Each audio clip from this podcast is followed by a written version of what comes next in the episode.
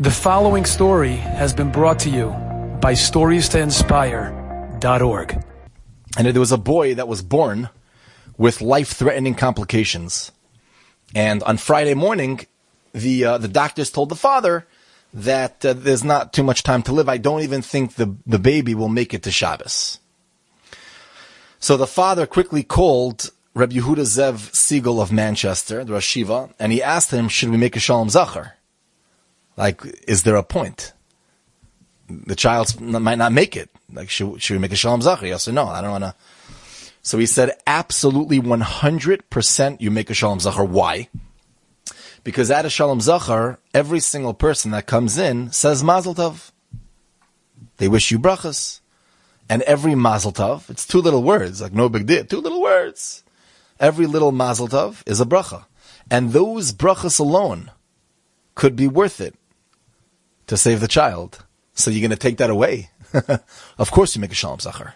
And Kachava, the Shalom Zachar was held, and to the doctor's amazement, the complications were cleared up. And the baby had a full recovery. Why? Because they got the top surgeon and the, no. Oh, because they hired the the best, no.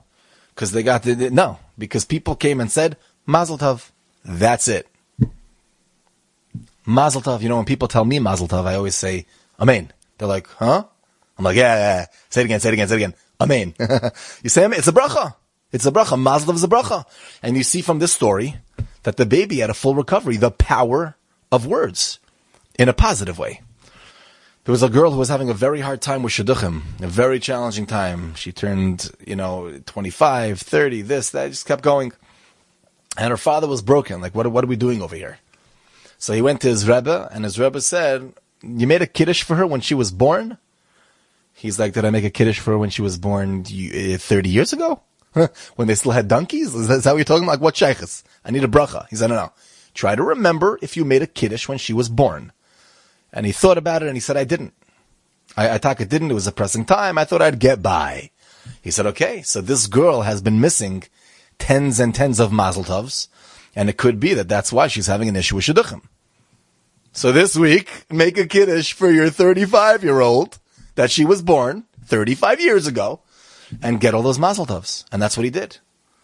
And by the kiddush, a chassin walked in. Mazel, no, no.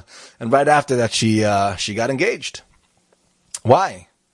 Because the best shatchanim got involved? No. Because the richest shatchanim got involved? No. Because the words. Mazel Tov. People said Mazel Tov.